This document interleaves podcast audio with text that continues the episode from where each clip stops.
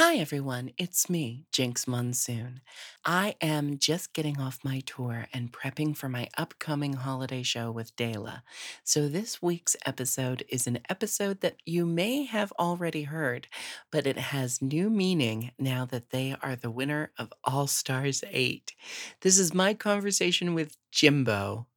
We will be back with new episodes in two weeks, so buckle up, hunker down, and sink your teeth into this Jimbo-filled episode of Hi, Jinkx!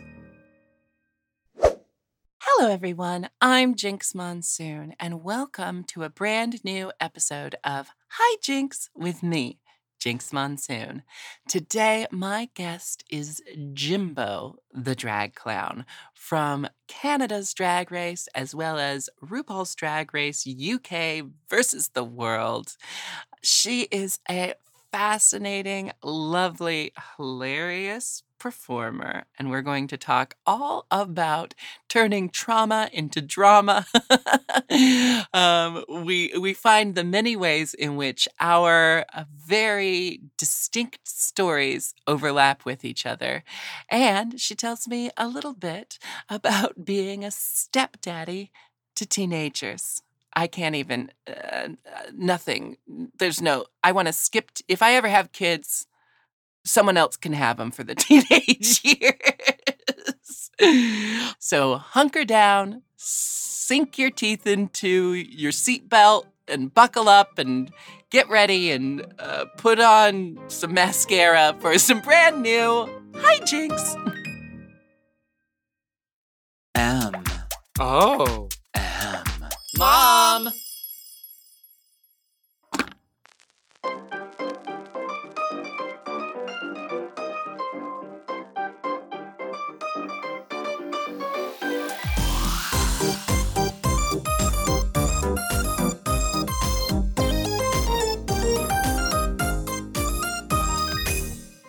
Hello, everyone. I'm Jinkx Monsoon, and welcome to Hi, Jinkx, a podcast where I, an internationally tolerated drag superstar, get to interview compelling and fascinating people about how they became who they are and why they do what they do. Today, we are joined by costume designer and drag clown who has a love of her own big breasts. It's Jimbo, the drag clown. Hi, Jimbo. Hi, Jinkx. Will you tell our listeners where you are right now? Because you have a beautiful setting behind you, and I never would have guessed. I am sitting in Soho in the U K in Baga Chip's beautiful penthouse, and it's now gorgeous here. The furniture is expensive. It has a coating on it, so I can't stain it, and it's beautiful here. Now, I have spent a lot of time in the U K, and I have heard that there are beautiful apartments, but I've never seen one myself. Well, you need to have your one-night stands with more expensive people. Listen, um, they come to the hotel room because I can't be bothered to, to, to travel. Um, I like that door open asset. I I I um I'm actually quite vanilla for someone who talks a lot about being a slut. Um, I, I call myself French vanilla, um, like vanilla, but with just a little a little something extra. is a va- yeah is a vanilla slut a thing? Because it should um, be. I lo- yeah, I do. I do love a vanilla slut. You know, it's nice and tame, extra creamy, sometimes a little bit frothy. Now, um, first and foremost, we know you from not one, but two seasons of RuPaul's Drag Race. RuPaul's Drag... Well, Drag Race Canada. Canada's Drag Race. Sorry, sorry. Yeah. But then um, also RuPaul's uh, Drag Race U K versus the world. Most Just recently. Rolls off the tongue. It's like the longest title ever. How did the two seasons compare to one another? Well, I would say that, you know, being a Canadian and looking up to our sort of bigger sisters, the RuPaul's Drag Race franchise in the States, the iconic franchise. It was um, a long-time dream to somehow participate and compete. And so when Canada's Drag Race came along, it was our first opportunity as Canadians to be a part of the franchise and to really showcase our drag in Canada on the world stage. Um, and none of us really knew at the time of casting whether or not RuPaul would be there, who's going to mm. judge. And so as a, you know, a huge fan of Ru and um, a huge fan of the show, I obviously really wanted RuPaul to be there, but it was Brooklyn Heights, who is an icon and a beauty and an incredible drag performer as well. So that was so cool. And so the main difference for me personally was going to RuPaul's Drag Race U K versus the world.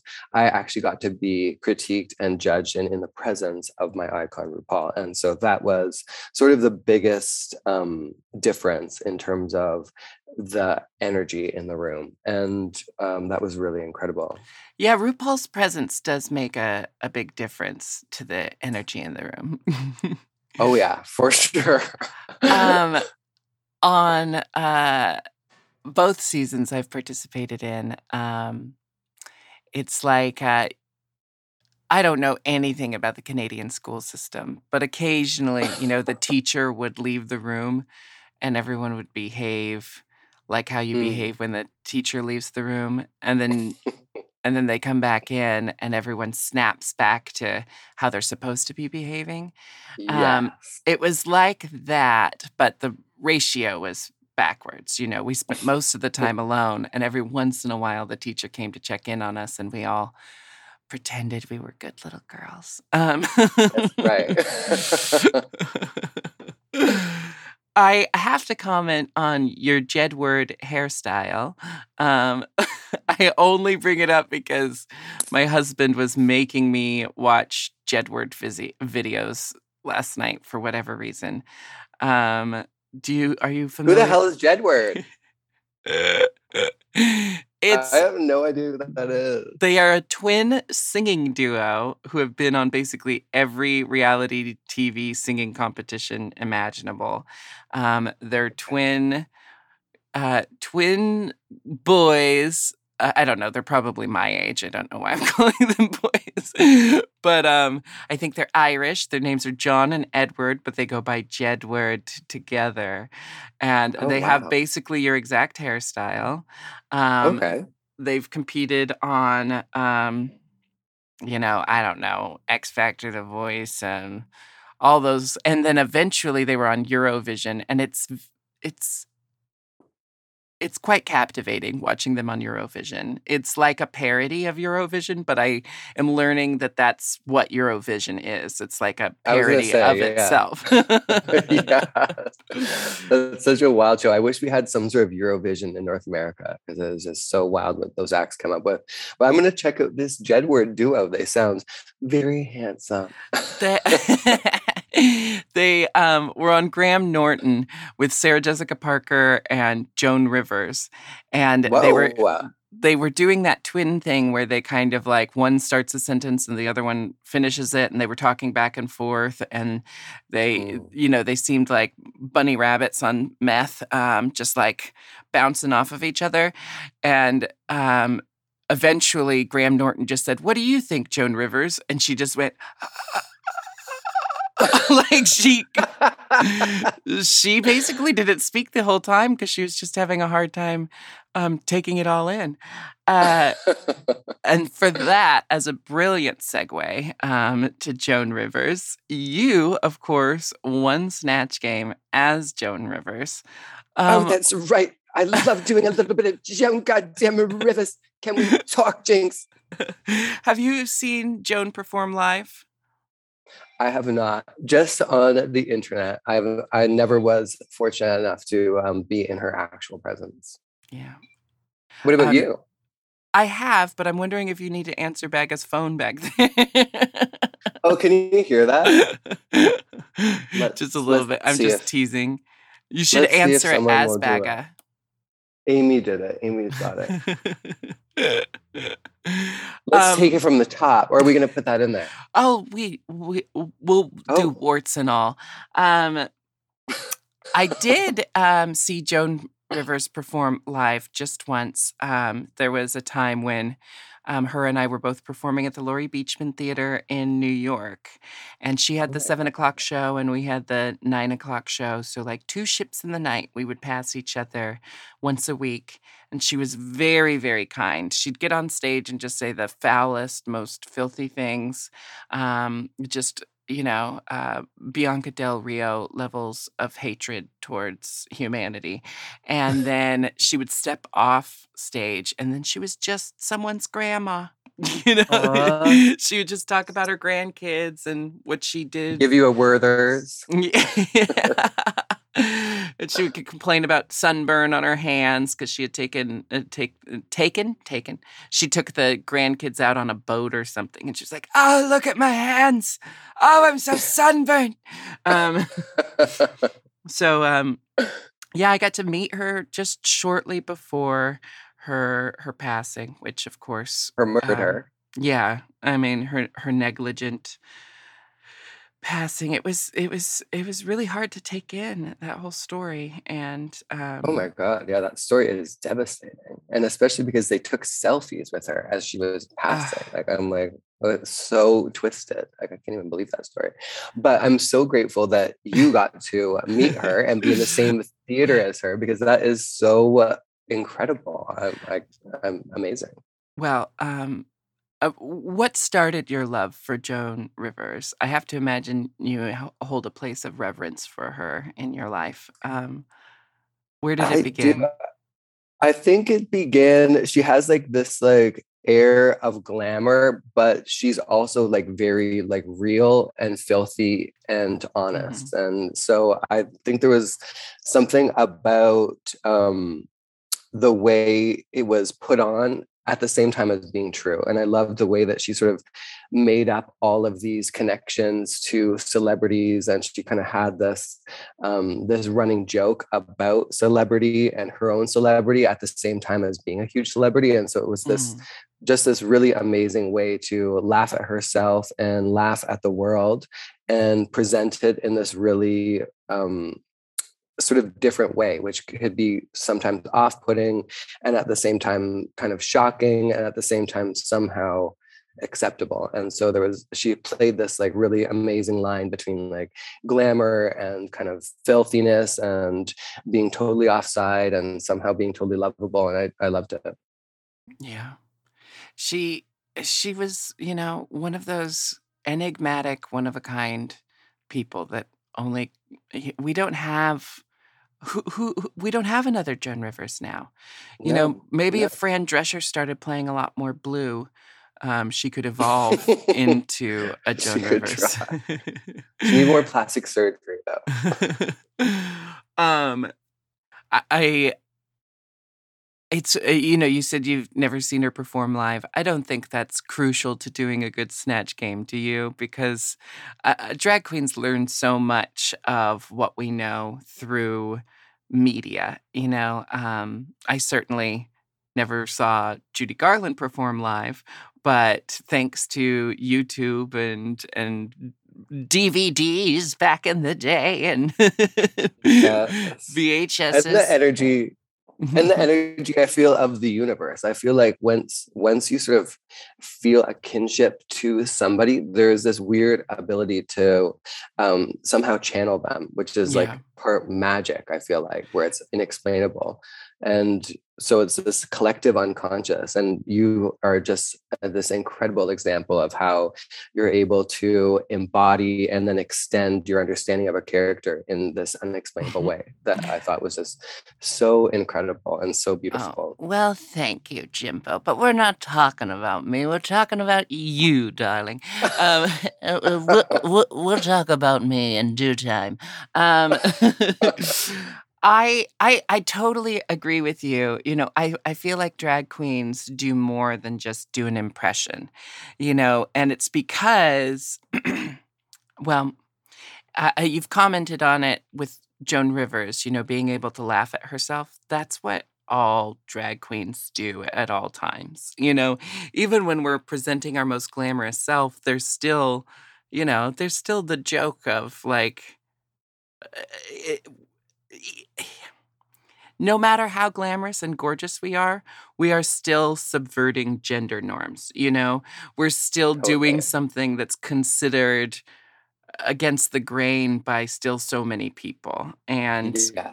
we're breaking down those barriers, and we're breaking down that presumption that it's a wild and crazy thing for a person to uh, to present in drag the way that we do. But, you know, it's it's still there. It's still, there's still a lot of the world that thinks we're, you know, demons sent from I the know. Pits of I hell. Think that's true. I was doing this photo shoot where I was this like blow up doll latex suit, um, sort of, and I was sort of dominating myself. And mm-hmm.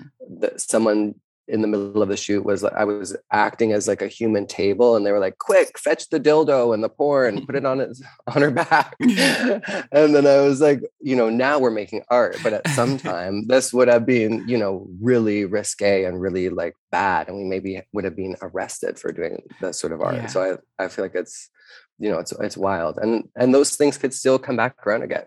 You never oh, know. Oh yeah, I mean they're they're fighting hoof and nail to bring uh, bring those things back, and.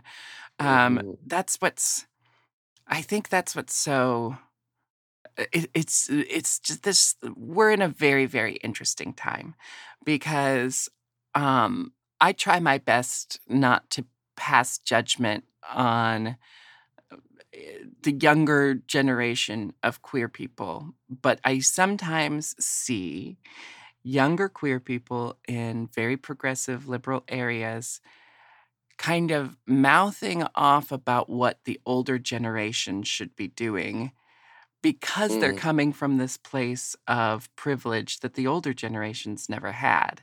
And I'm right. I, I don't think that I'm part of the older generation. I'm somewhere in the middle between these two yeah. um, eras. But I see I see young people trying to dictate how older queer people are supposed to be queer. And I'm thinking, but they built this for you. like, mm. um, you know, but like, but they had to live through the hardest moments so that you could have, but then I also see the other side of it. It's like, if we don't call out what we see, we don't make progress. You know, if we don't totally. f- carve out the path for where we want to go, we can't make progress. So I'm simultaneously torn between like, yes, this is the way of the future, but let's not try to pave over the past. Mm. Yeah. Where? How old are you? Where do you fall in, in this? I am thirty-nine. And so I fall in the place where it was not acceptable as a child, yeah. like in school, to be anything effeminate. And I really am an effeminate person mm-hmm. forever. I've I've been drawn to beauty and and makeup and sparkle and dresses and all those things that I was basically taught um, were wrong or bad. And so for the first most of my youth and into my teen years, the things I was taught, the things that I like are not the things I should like. And mm. I was always presented at birthdays and Christmas with all these things I should like. And other things I wanted, the Missus Potato Head, the Barbies, the pink things, all of those things that I that I liked in my heart, I was taught were, were bad and not not for me. And so um, it took a long time to sort of undo and understand all of that conditioning and all those pressures that were put on me. And so I definitely feel like same as you, sort of in the middle there, where I, I definitely had that. I was on the tail end of, you know, it being totally wrong and bad and mm-hmm. and unheard of, and then into this beautiful acceptance of gender and identity and expression and in all its many forms that we have today. So um yeah I, I wasn't out until I was twenty-five. I was um my dad was very homophobic and abusive, and uh it was not it wasn't safe for me to be gay and um so or to be out as gay. Mm-hmm. And so I wasn't able to really come out until I moved across the country to a tiny island as far away from my dad as I could get, and into a beautiful community of artists and friends where I was able to to come out. What tiny island is that? It's called Vancouver Island, off the west coast of Canada, above Seattle, your little neighbor. I didn't know Vancouver was an island. Oh, I know nothing about geography. What? I know nothing Jinx, about geography. I'm your fucking neighbor. I live in Portland now, but yeah, you're still pretty much my neighbor. Um, I have yeah, to say, the ferry right away. I did a tour um, in Canada recently. We only had four stops. It was a little, it was a little mini tour. But at one point, we were on an island, and now I forget even what it was called. Oh my God, my memory's so bad. Um, it wasn't Toronto. It wasn't. What is it? Newfoundland? Okay, you were on the East Coast? You were all the way on the East Coast, maybe? Like up yeah, from New York? Um, and like Newfoundland, New Brunswick, Newfoundland. Oh my gosh. I'd have to look up the tour to remember where I was. But suffice it to say, I was on a tiny little island at one point. And I started this joke on the tour from city to city. I would... Um, uh, I would sum up the city in how many rows of Grindr profiles you could see within oh, yeah. like within the city limits before the next row was just a whole town over. Um, right. So there were some two-row towns. There was a four-row town. And then, you know, um, I think Toronto was like a, a, a ten-row there's town. A rows. yeah. yeah, there's a lot of rows there. Yeah, I'm not. I suck at doing Grindr. I play it like a game where I make all like the squares gray. I do it like make all the squares gray. So I either say hello or I block. Mm. And I turned all starting at the one closest, and then I just go along. I'm horrible at that. I'm just absolutely. I probably have never actually hooked up with anybody from Grindr. I just send ten thousand messages saying hi. It never works out. I don't know why. I don't know how to do it. How do you do I- Grindr?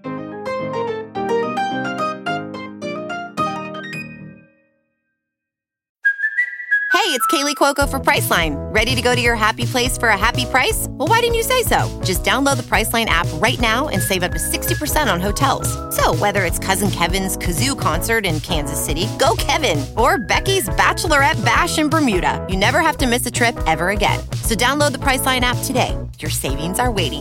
Go to your happy place for a happy price. Go to your happy price, Priceline.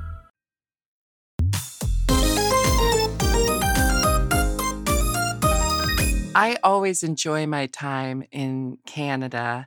I think probably my favorite is Montreal because I get to mm. order food in French, which is, um, you know, one of my few ways of showing off anything that's not related to performing. But I turn it into a performance, you know. Je voudrais un croissant, s'il te plaît.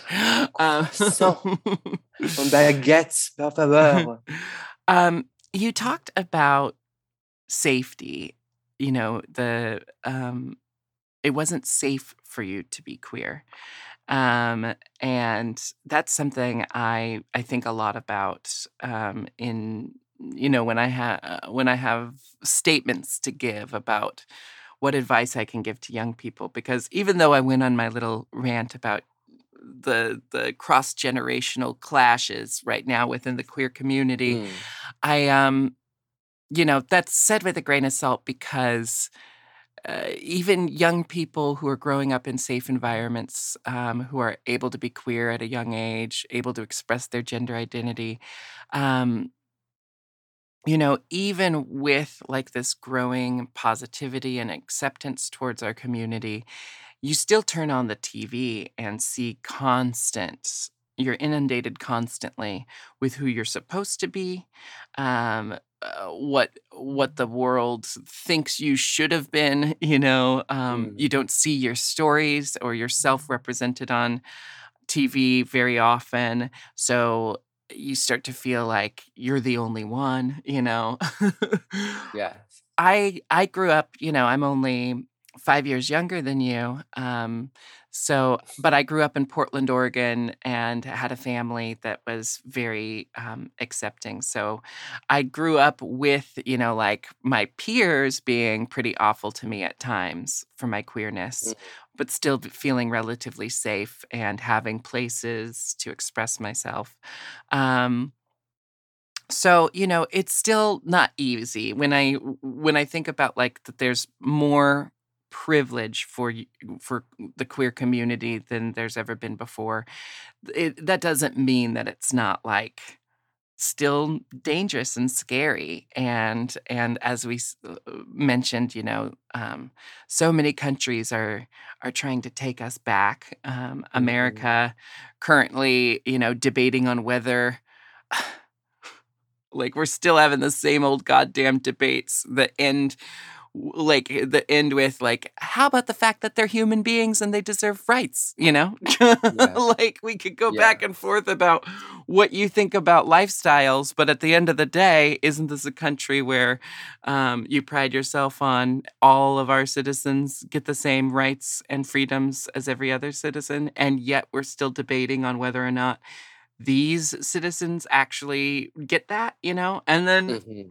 and not just queer people, women.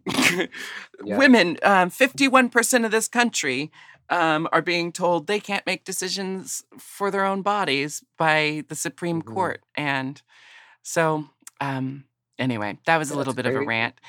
Um, but I want to know, like, when you felt safe to be queer, what was that journey like between getting yourself to a safe place, away from abuse, away from fear, away from danger? How long after that before Jimbo was born? Was it immediate? Was it uh, progression? I know it you was, went to clown school. Yeah, it was a progression. So it was basically, um, I wanted to wait until I found love, gay mm. love. And when... I, growing up, I didn't really have a lot of gay role models. There wasn't really a lot of gay media. The first gay person I saw on T V was Ellen DeGeneres, and her show was canceled right after she came out. Yeah, then that she came back later on. Very strong message. Yeah, and so that was that was something that stuck out in my mind. And um, also, you know, my mom was very supportive of me all the way growing up, and she she knew um, my brother and I were gay, and but she didn't know for sure. But she was, you know, she was always saying, you know, are you, you if you're gay, hon, it's okay, and you know, it's this and that and the other thing. But I knew that it wasn't actually in terms of my relationship with my father and things. So it, it, I luckily I've always had the support of my mom. But at that time, um, the examples I had of gayness didn't align with who I was. And so it was kind of like, that was the only example I had were these sort of hyper effeminate, really um, sort of stereotypic gay. And so when I looked at those and thought, is that me? I thought, no. And um, it wasn't until I fell in love with a man for the first time that I understood, oh, okay, this is love. Mm-hmm. This is that feeling of I can't be without this other person. And when I understood that, that's what helped me um, be okay with my gayness, is that I, I need this in terms of my happiness in this world. And I was fortunate enough to...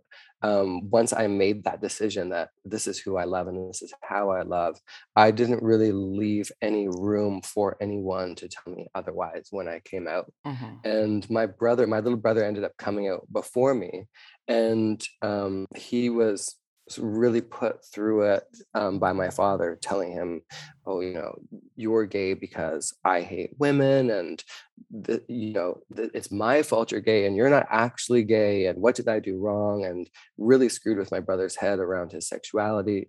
And um, so that really, I, I saw that happen, and I was like, I'm going to wait until I can get away from this person to come out. And um, so it wasn't until I moved out west and I fell in love with my partner at that time, Hank Pine, who is a musician and a performer. And he really introduced me to the theater community out there and the arts community. Mm-hmm. And my dad was really anti-arts and really anti um, anything that he could construe as being gay. And so he was very intent on me being a doctor and on me working in science.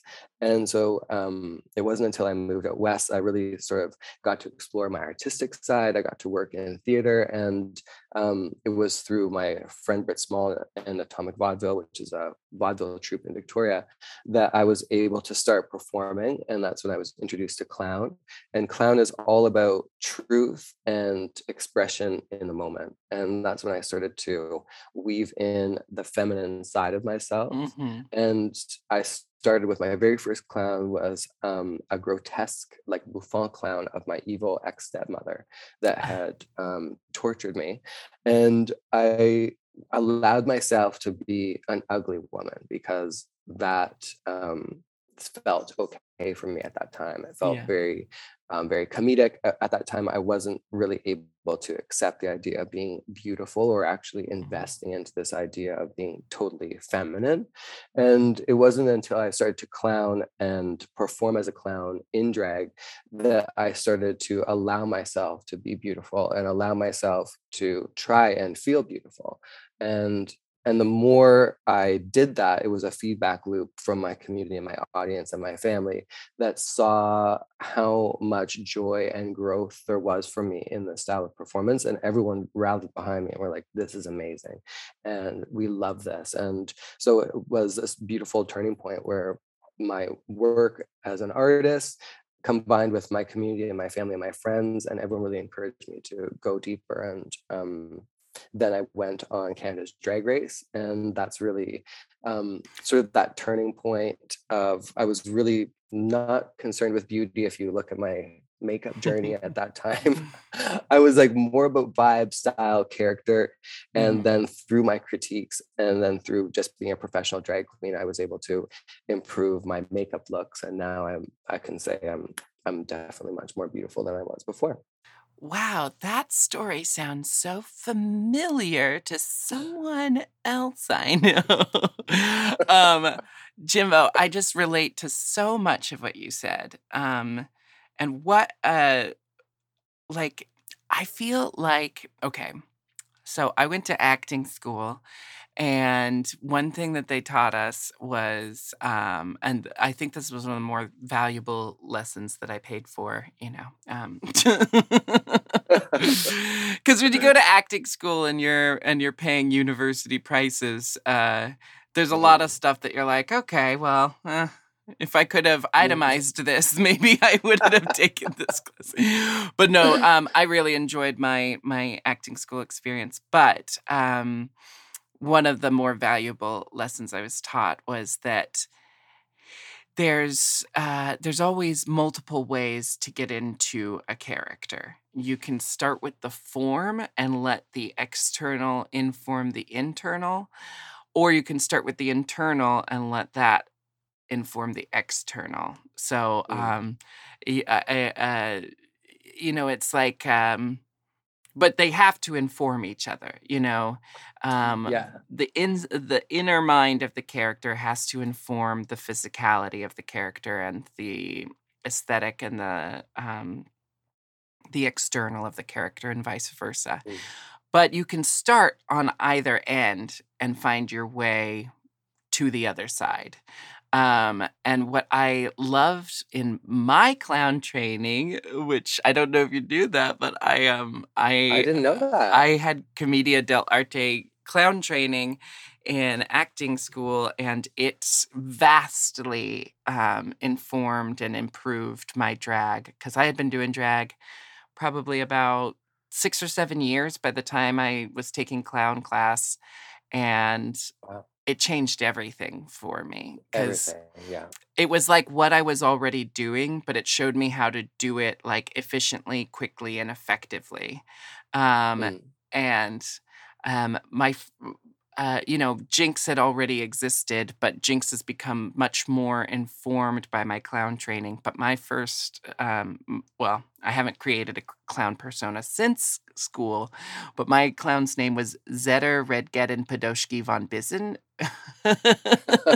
Oh my God. Which just sounds so stupid to say out loud. But um, Zetter was a very effeminate, like, um, uh, rich, spoiled brat and Ooh. was a high-status clown who, of course, then has to be the butt of the joke at the end. Yeah. Um, and um, my clown partner, our Lotzi, was uh, my friend Jeremy in his form, uh, Miger. And um, and he was a low-status clown who just wanted pie, and I was a high-status clown who thought he was a dog and was trying to train him like a dog and was using pie as the reward. And then, of course, in the end, the pie is in my face.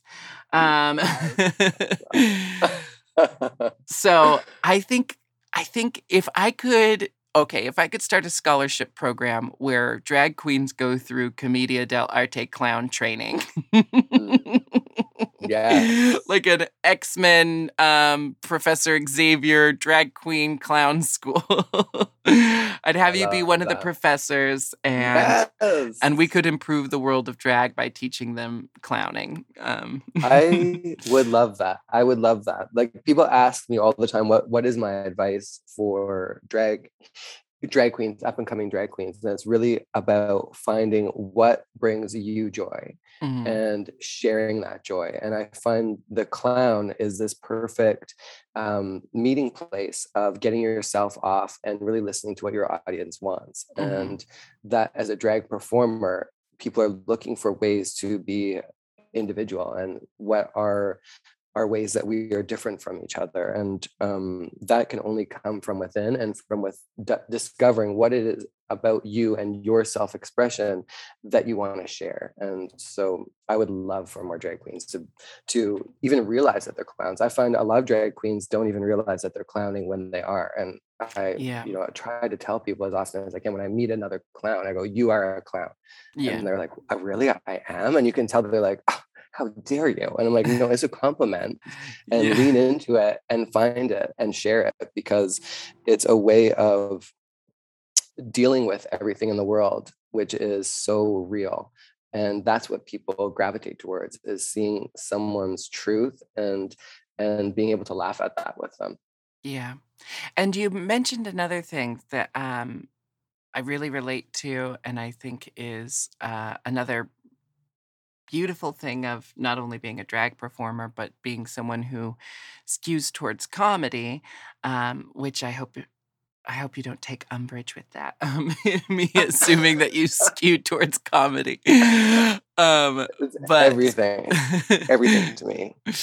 But um, you mentioned uh, creating a character out of your evil stepmother, and. Yeah. Um, I that really resonates with me, because basically all of Jinkx Monsoon is a place. She is this vessel where I put everything bad that's ever happened to me and turn it into something yeah. funny. Yeah. And there's actually been a lot of, like, you know, um, I was open and honest on season five of Drag Race about uh, uh, tumultuous times between me and my mother. And I was very lucky because I was raised by my mom and my grandma and my aunt. I had a trio of women who raised me um, like a little coven. And um, uh. they never would have called themselves witches, but my... my moms were witches, you know, like yeah. my mom too.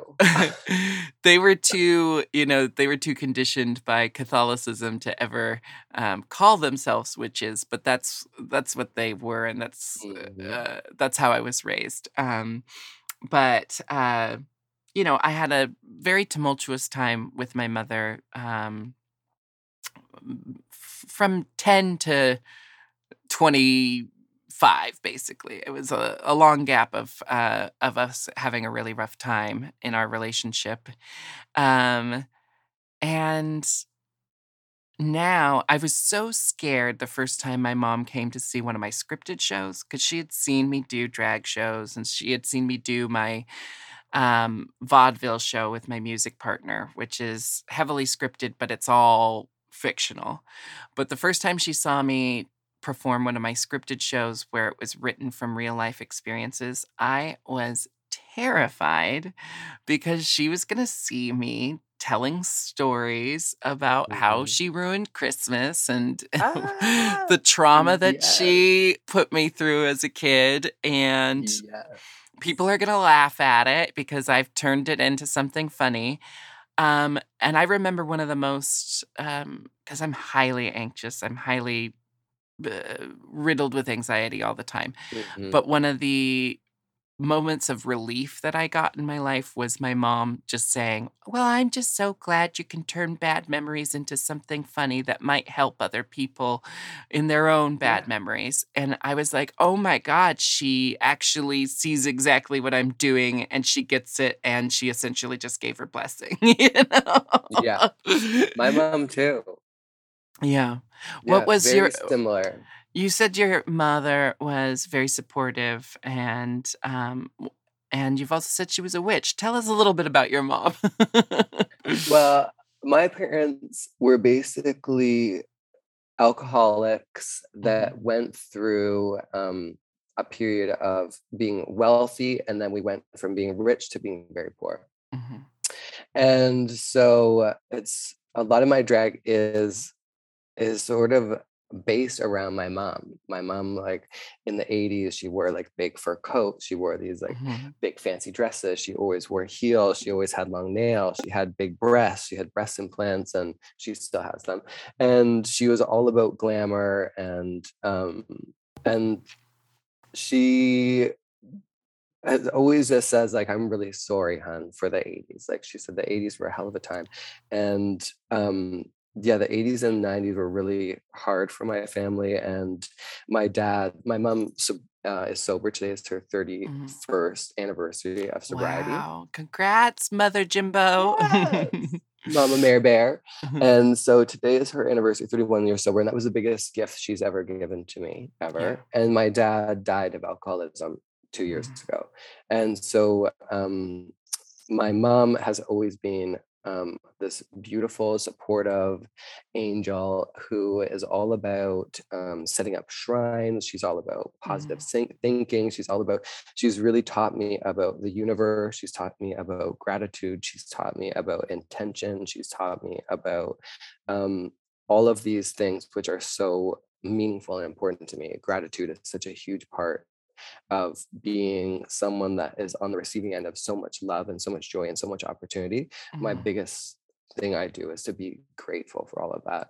And um, she has a wonderful sense of humor, and she can see how ridiculous, damaging, sad, and crazy my childhood was. And she, she can also see the humor in it, which is so important for us to be able to laugh at our pain.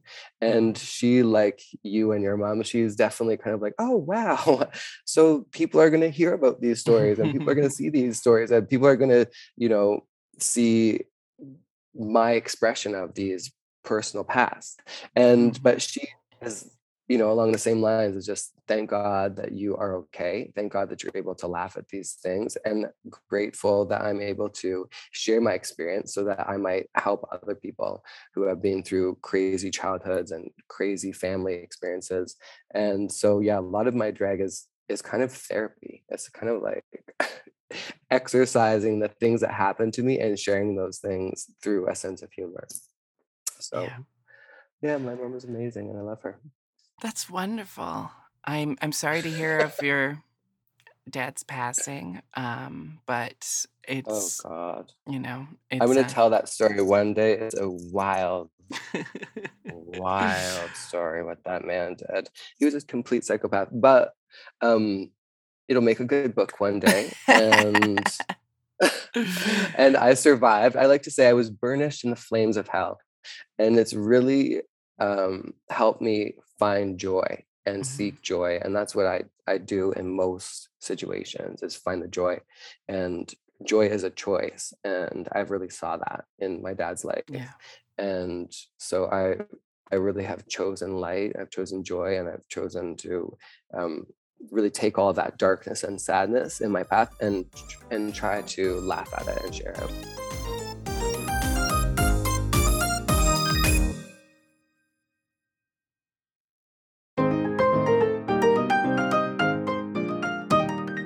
Jimbo, Jimbo, Jimbo. Um, I also, you know, I have to say that I, I, I relate to your story of like, you know, um, you were a vibe queen through Drag Race, through your profession.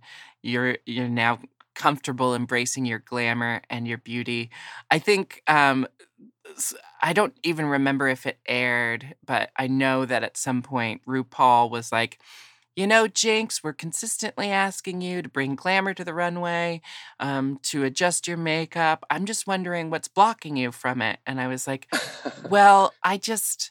I think that I am, I guess. And also, you know, like I've always liked being kind of tacky and being kind of like uh, disheveled looking. Like that's like what I like my character to look like. And she was yeah. like, I think she was saying something like, yeah, well, do that, but do it glamorously, you know, like, like if you're gonna do tacky, do drag tacky, take it to the mm. drag level.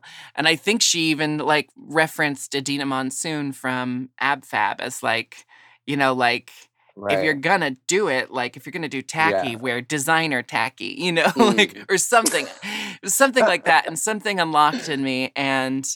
Um, you know, I really love the way that I look today, and I still feel like I'm very true to my aesthetic, but I also don't scare people. Uh, um, as much. As much. Um, I have to say, um, you know, I'm sure you're sick of talking about it, so we won't beat it to death, but... the baloney monster. I mean, talk about oh. bringing, bringing cl- clown to the RuPaul's Drag Race main stage. You know, I can't think of a better example of marrying what you do as a drag queen and what you do as a clown than that fucking baloney monster. I mean, was was there one... Mom, are you hungry? Was there one specific source of inspiration for that, or did it just come to you in a fever dream? So that comes from my vaudeville troupe back home, Atomic mm-hmm. Vaudeville, and I, I would be brought in as the special character. Sometimes I'm terrible at rehearsals. I'm terrible at... Um, sitting around in rehearsal processes. And so I, fortunately, they would just sort of give me a character and then just say, show up on the day and you can just do your special little character. And so they asked me, it was part of the Scooby-Doo number um, where, you know, there were some sort of haunted foil or something. And so they said, could you, could you play a Casper in this bit? And so then this was my interpretation of Casper was this, was that sort of like crazy, weird shape. And then I had that big belly. And for some reason, there's something about baloney, which is so comical to me. It was like mm. growing up, I had to, you know, my dad loved baloney. He was, he did have some money, but he was really a poor little war child. And that was this vestige from his youth. He would buy this loaf that sat in the fridge. Uh. It was the size of a loaf of bread. And it was baloney with macaroni mixed into it. Uh. And, he would, and he would slice it in these thick slices. And it was so disgusting. And as we didn't have any choice over the groceries, so we had to make the best of it. And so my sister taught me to microwave the bologna, and it would turn dark brown and it would sort of crisp up. And then you could sort of peel the outside and then keep microwaving it and turning it darker brown. And so there was just something around like playing with your food and the food being this sort of like process. Weird frisbee thing. I just never really moved past it. And so bologna, it became this thing to me that was kind of comical, that was like a food item that was both a, a food thing but also a prop, because it's so kind of durable and you can really throw it around. And somehow, I'm not really sure why I became Casper the Bologna Ghost, but It just it just stuck. And so I put bologna inside and I birthed my bologna, and I and I would the trick was I juggle it and I throw it and it sticks to the costume, mm-hmm. it sticks to my head, it sticks to my body. And then I just started to throw it into the audience, and um, Casper the Bologna Ghost was born. And it was, as soon as I started to do it, I noticed that like families loved it, like mothers loved it, children loved it. It wasn't just my gay weirdo friends that loved it. It was somehow universal. Loved by everybody. It was yeah. a universal weird thing. It was like this combination of some a bit nostalgia, a bit of creepiness, but when you meet the character, you can tell you're not in danger. It's like a fun, mm-hmm. fun-loving, mm-hmm. sort of youthful kind of vibe to it. So I think it just plays on all these different points that are attractive to people, and some for some reason. So when I knew I want, I would have this opportunity to showcase something other than drag on RuPaul's Drag Race, I really wanted to open up what we see on that show in terms of drag kings, or in terms of drag clowns, and in terms of things other than presenting um, as feminine. Yeah. And so I wanted to to open that door, and also as a performer now touring Casper the Drag Clown in drag um, shows, I'm starting to open up other, weaving other forms of performance into drag presentations, mm-hmm. which I think is really important, as we all sort of realize there's a lot more performance style out there beyond just drag um, or drag queens. Mm-hmm. I think it's really important to really give space to all of the other types of performance that are out there, and really find ways to involve them and showcase them. And so I'm hoping that it's a weird little gateway for other um, weirder forms of performance to enter into the drag world. Well, kudos. I think it's brilliant that you're doing that. And um, the more we the more we open it up, you know, I've, I've said this many times, but um, I think what we need is just more of everything, you know. Um, mm-hmm. You know, of course, I'd love to see drag kings on Drag Race. I'd love to see yeah. um, more variations on, uh, you know, differently gendered, differently um, presenting drag artists, you know, um, more, more, more, more, more. But also I more, say, more, more. also I say that we need more shows, you know, than just Drag Race, because it can't all fall on the shoulders of one thing. And, you know, we have Dragula, yes. and um, we're starting to see more and more drag stuff pop up. But I think um, it was... It's a quote from the, the documentary Disclosure, which is all about trans representation in the media. Um, and someone says, what we need is just an abundance of this representation, so that when someone makes a misstep, or when someone, um, you know, w- when there's something not great, you know, it doesn't ruin everything. It doesn't bring the whole mm. system crashing down, because... because then there's five other examples of the right thing, you know?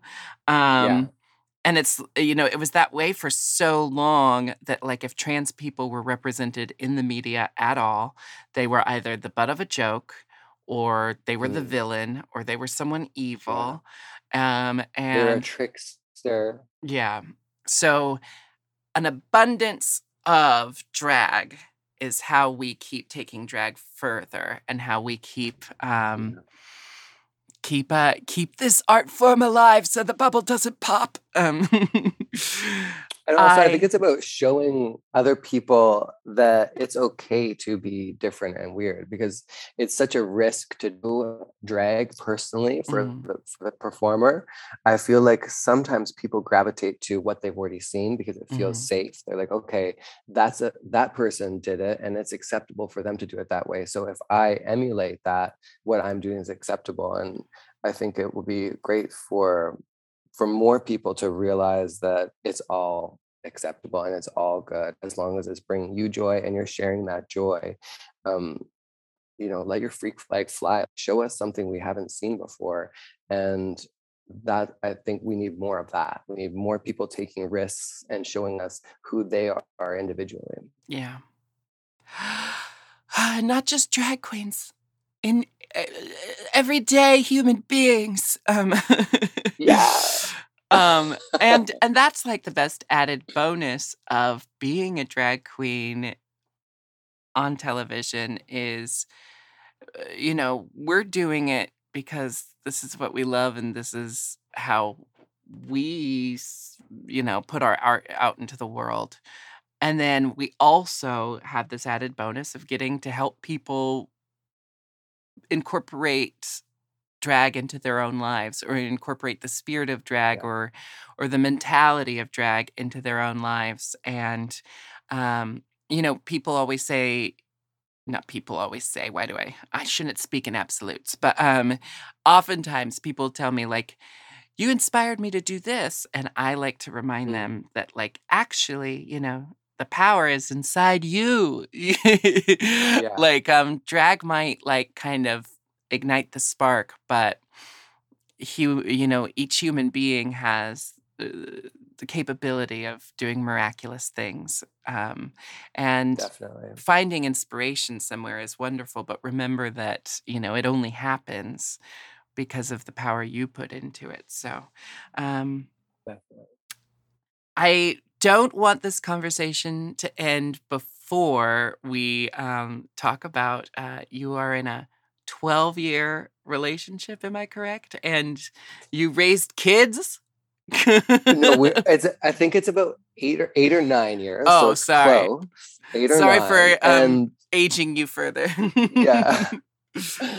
It's yeah, we've been together with Brady Taylor. We've been together for I think just just over eight years. Maybe it's going on nine years. Um, I guess that's the same thing. But anyways, we have um, Brady and his ex-partner Doug, who's a big part of our lives. They adopted two beautiful children, Cassandra and Alex. And I was fortunate enough to come into their lives when they were quite small and young. Mm-hmm. And so I've had um, the. I also helped raise my niece, uh, my two nephews, mm-hmm. and also my niece as well through my my sisters. So I've had this fortune of of really helping raise a few people, and um, but most recently and actively is Cassandra and Alex, and mm-hmm. they're teenagers now, and they are just so um, lovely and beautiful and smart and intelligent and just cool people, and it's really. Um, a fun twist for me now to be an internationally known drag performer, because I, you know, this is the age where all of a sudden everyone becomes kind of uncool and kind mm-hmm. of, um, you know, a, you, they want to roll their eyes at you and mm-hmm. you're they're, you know, basically you're just not cool. But this being a drag queen on RuPaul's Drag Race has given me that little bit of an edge where their fan, their friends are fans of mine, and you know, that kind of is a bit embarrassing for them. They don't like the attention, and they don't really tell them until the friends are over and they're like, what's all this Jimbo stuff around? And and then they'll be like, yeah, you know, Jimbo's my stepdad. And their friends are like, what? like, like, what the hell? Like, why didn't you tell me? And they're, and they're pretty shy about it, but they are just so cool. And um, they've grown up around my me and my tits and my weirdness and my expression and my fashion and and seeing my work ethic, and I think it's been really positive for them, and and they yeah they've seen me perform a bunch of times and they think it's pretty funny. So that's wonderful. um yeah. I have a niece um who will be turning eight this summer. And she's a big Jinkx fan, um, but she she kind of doesn't give a shit about the fact that I'm on Drag Race. She cares mm. that I'm on YouTube, because she's okay. at the age where they watch everything on YouTube, and they're not watching like yeah. they're not watching full episodes of things. They're watching clips of things, and um, right. she doesn't really get that. Uh, That anyone could be on YouTube. She thinks it's a big deal that I'm on YouTube. And um, I, uh, she is also, um, the last time I saw her, because um, she lives elsewhere in the country and she comes for the summers. But the last time I saw her, um, we were going out for our, um, uh, she calls me Uncle Jinkx. So she calls me by my drag name, but calls me Uncle, which yeah. um, she's the only person in the world I would like call me Uncle. But um, she she called me Auntie Jinkx as a as a kid, and she still calls me Auntie Jinkx when I'm in drag. But um, I don't know when she made the switch to Uncle, but it, it, it felt okay. Um, so I, I I allowed it. Uh, but. Um, We'll we'll sometimes be out in public, and we'll be ordering food at a restaurant, and I'll be like talking to the cashier, and then she'll like say, "Do you think, do you think he knows who you are?" And I'm like, I don't know, Chloe, if if they didn't bring it up, we don't bring it up, you know? Yeah, exactly. Uh, and then one time we were in an Uber and I had taught her, like, if they don't bring it up, we don't bring it up. And then she goes, my uncle's very fat. Oh, never mind. Never mind. And then the driver was like, um, Uh, what were you saying? And Chloe says something like, well, my uncle's very well known on the internet, but we don't talk about it. And I was like, way to make me sound like a porn star, yeah, Chloe. Yeah. Um, which uh, uh, just cracks me up to no end. Um, kids are amazing. And when I see my niece be so receptive to everything that, you know, like I taught her about they, them pronouns um, on one of her visits. And she seemed so bored with the topic and like she didn't give a shit um, because, you know, it was kind of like her uncle lecturing her on gender right. politics. And then um, then I heard later that she went home and told my brother's girlfriend about they, them pronouns. Like she, oh, she then taught um, my brother's girlfriend about it. And I was like, oh, she retained the information and now she's teaching other people about it. Kids yeah. are amazing. Bigotry yeah. is taught. Um, yes. uh, bigotry is you know, not it, natural. It, it's taught to kids. Exactly. Yeah, no, it's amazing. Like Cassandra and Alex, it's amazing hearing how they are just about teasing and about, um, the way that they are at school about bullying. It's so different when from when we were in, in school and when we were younger. There was just absolutely nothing to do with education around bullying or teasing. It was just rampant. And nowadays it's just amazing to hear how the environments at school are just so much more open and safer for kids. It's just absolutely incredible. Oh yeah. Um, I mean, I had to deal with being called um, the F slur every day. Um, in high school, and I was told just to ignore it. And, yeah. um, you know, that there was only, s- back. yeah, and there was only so much we could do. Um, but now I hear from uh, younger people who went to the same high school as me that there's a zero tolerance policy. First time calling someone an F slur, you're, you're out of there. And I'm like, wow, like, yeah. why was that so hard to do ten years ago?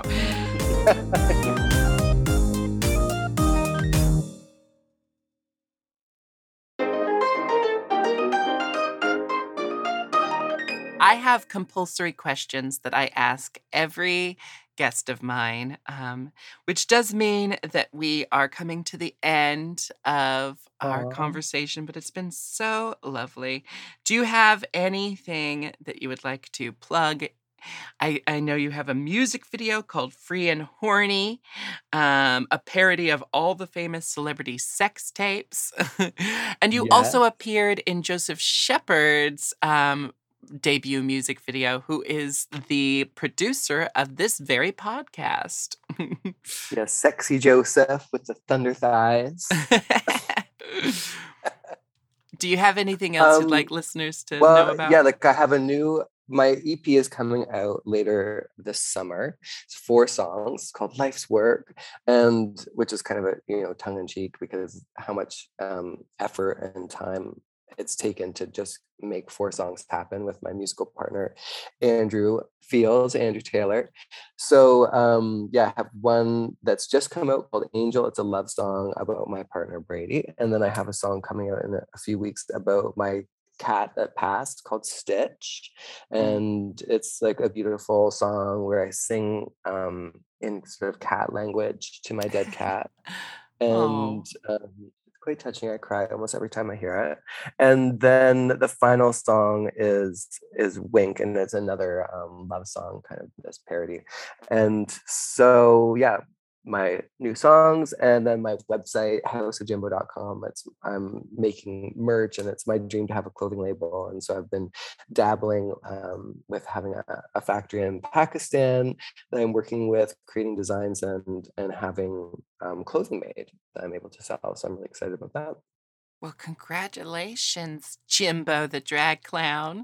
Uh, um, Jinxie.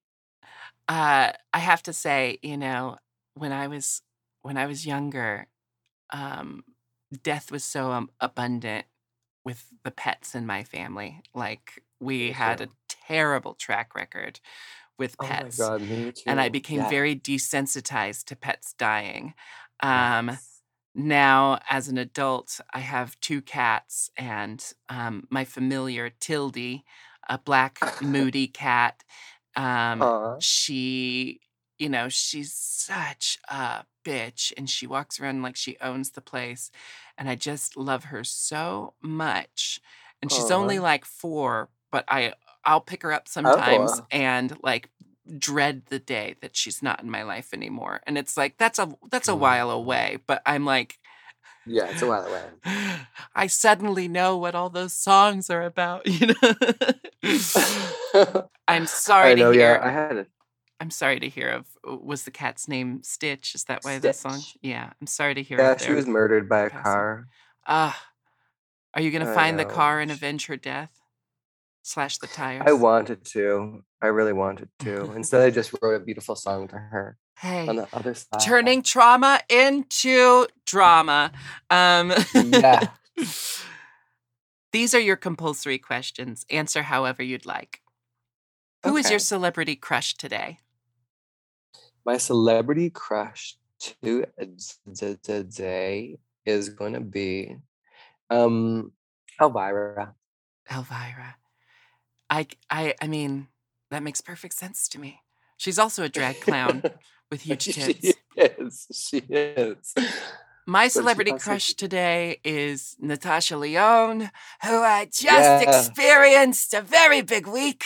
She was first on the Snatch oh. Game, and then she was hosting S N L. So... And so, are you guys friends?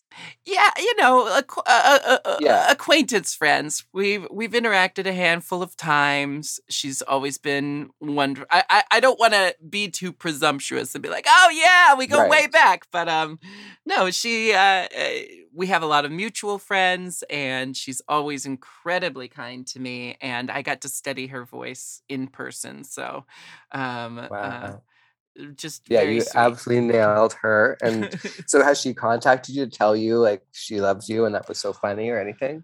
Um, I mean, you know, she tweeted about it, and uh, um, um, I uh, I texted her about it, but she was just doing S N L, and that's like a full that's yeah. like a full twenty-four seven schedule. So, um, you know, oh my God, and not everyone's great at texting. I'm a textaholic, but. It's so funny is like I will text my heart out and then go completely like dark for days. Um, Me too. I think I, it's I'm it's a celebrity thing. From, it is. Yeah. I answer texts sometimes like three years later, four years later. Yeah, absolutely. Um, everyone hates it in my life. Um, yeah. Next question is, are you spiritual? I am spiritual in a sort of like witchy, spelly kind of way. Whereas um, I believe in energy, I believe in the universe, I believe in um, a connectivity and a mm-hmm. certain sense of like, um, like some sort of oneness. I, I don't um, necessarily believe in um, any sort of religion. Mm. And I definitely don't believe in any of the shame, darkness, punishment, uh, evil-y kind of things that go along with that. I, I believe in magic. I believe in beauty. I believe in gratitude, good fortune, and joy. And so those all sort of weave together in my understanding of spirituality. Beautifully said, Jimbo. You. My final question for you is, um, what is your go-to karaoke song? Ooh, my go-to karaoke song lately, I have been singing, um, what the fuck is that one? Sometimes I sing Creep by Radiohead. Mm-hmm. Sometimes I like to sing that one as Casper, actually.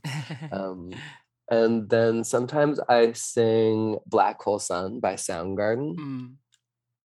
because I don't know, I love that like nineties angsty, like screamy vibe of it. Sometimes I sing some Coldplay mm-hmm. um, because I love a good sort of ballad.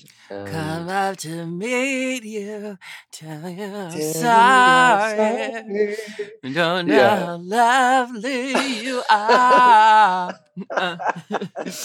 Oh God, the but, way yeah. that song used to make me cry. uh, God, no kidding, right?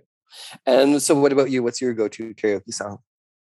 Um, Stray Cat Strut, also Ooh. Creep, um, Crazy by Patsy Cline. And then um, when I'm really feeling myself, um, I'll do me and Bobby McGee, um, Janis Joplin, and I'll do the full voice and everything. And um, oh. But that has to be on a night I'm like not working later or not working the next day, because doing Janis really shreds the vocal cords, you know?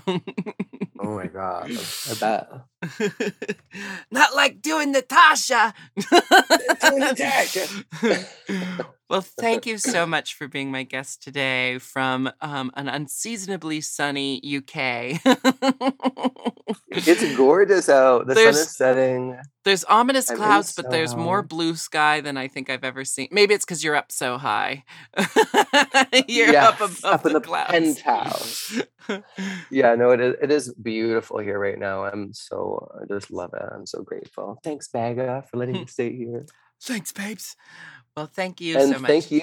Uh, thank oh, you for thank having you. Me. Thank I'm, you. I'm a, thank you. Thank you. No, I'm such a huge fan of yours. And I must say that it, it was watching you in season five that really did um, resonate so much with me and my understanding of drag and, and understanding of performance. And you're just such a huge inspiration to me. And well, all of so that much. Feeling came right back again watching your season airing right now. um it's just it's so wonderful just to see your growth, and inspiring to just see you kill it and look so fucking beautiful at the same time. Oh, thank you. I'm terrible at accepting compliments, so I'm just gonna say thank you and close out this episode. But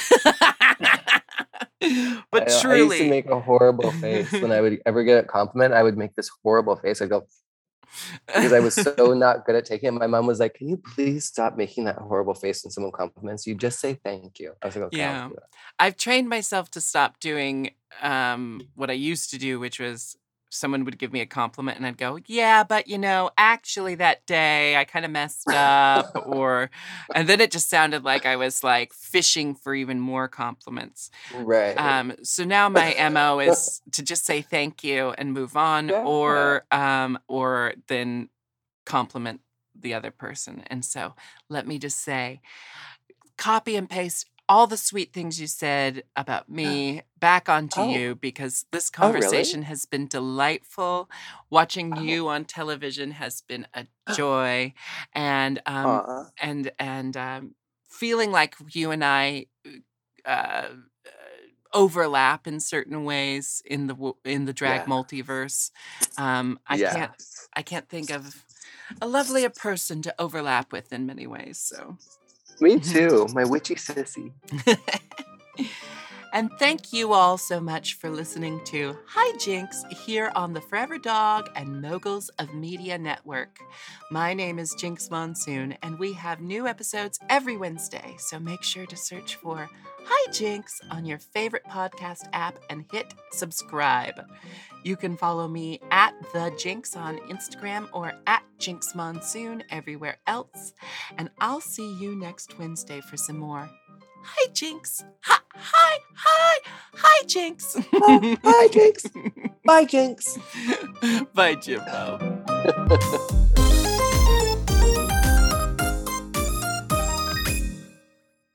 M. Oh. M. Mom. To listen to Hi Jinkx one day early and ad-free, sign up for Mom Plus at mompodcasts dot plus. Hi Jinkx is produced by Moguls of Media, a k a. Mom, hosted by me, Jinkx Monsoon, and produced by Joseph Shepard. Editing and sound design by Will Pitts, executive produced by Willem Belli, Alaska Thunderfuck, Big Dipper, and Joe Cilio.